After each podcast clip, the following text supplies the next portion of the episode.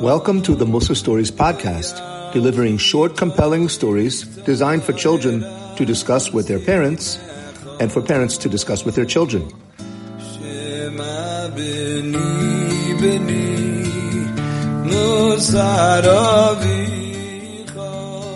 Hey kids, Vayikra. It's about korbanos. Do you know an interesting explanation for korbanos? Listen, what is a korban? A sacrifice? A korban is certainly not a sacrifice. Sacrifice means you are giving up something that you want.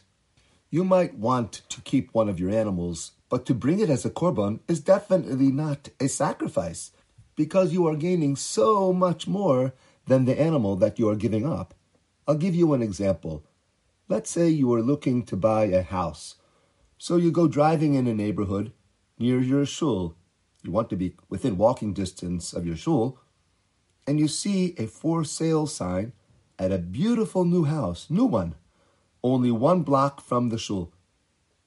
The front door is open, and you walk in. The house is on show for the whole day. No one is inside besides the seller. He invites you in to look around. Very fancy house with a lot of extras. Plus, all of the furniture comes together with the house. Also, outside, the gardens and blossoming trees are very attractive. The seller explains to you every good thing about the house, and then he says to you, and the best part of it is the price. It's only a hundred dollars. What? You're stunned. You have that much, plus much, much more from your saved up birthday money.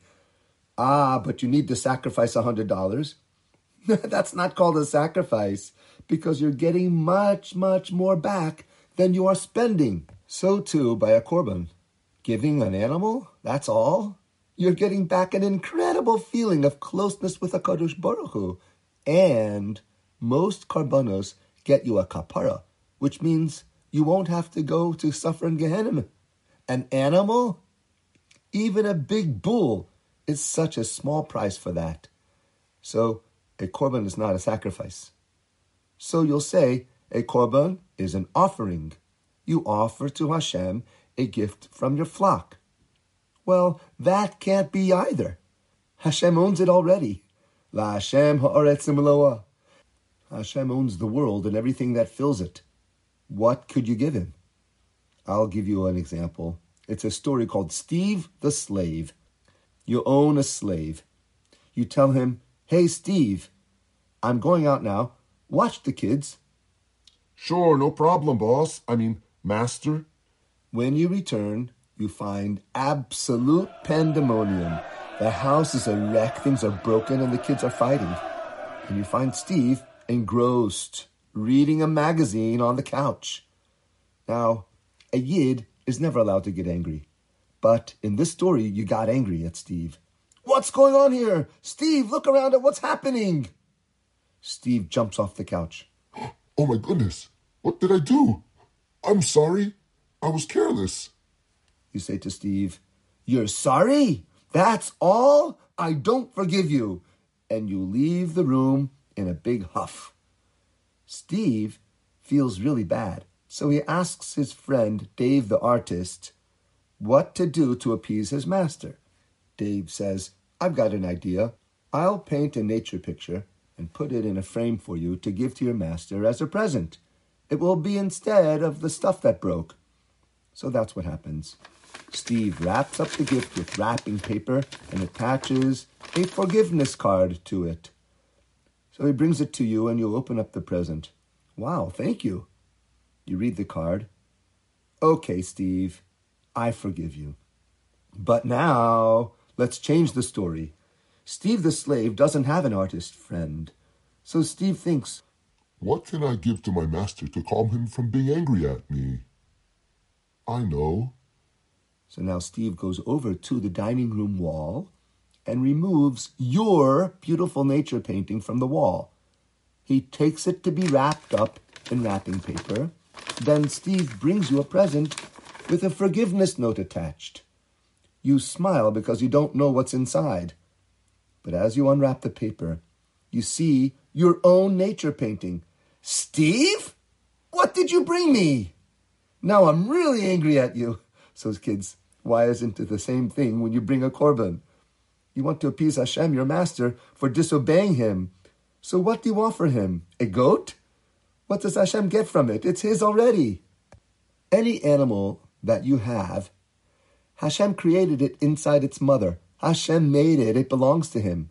Just like, let's say you would make a project at school. It's yours. You made it. Kinderlach, did you know that you are slaves? Don't worry, so am I.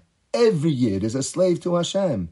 Hashem calls us his slaves. You'll see it later on in Parshas Behar. So we all became like Steve the slave when we left Mitzrayim. Ah, but we bless Shelo Asani Eved. That just means that we aren't slaves to people like Paro anymore. But oh yes, we're slaves. We are avadim, and we need to appease Hashem with korbanos. But a korban is not an offering, like I explained.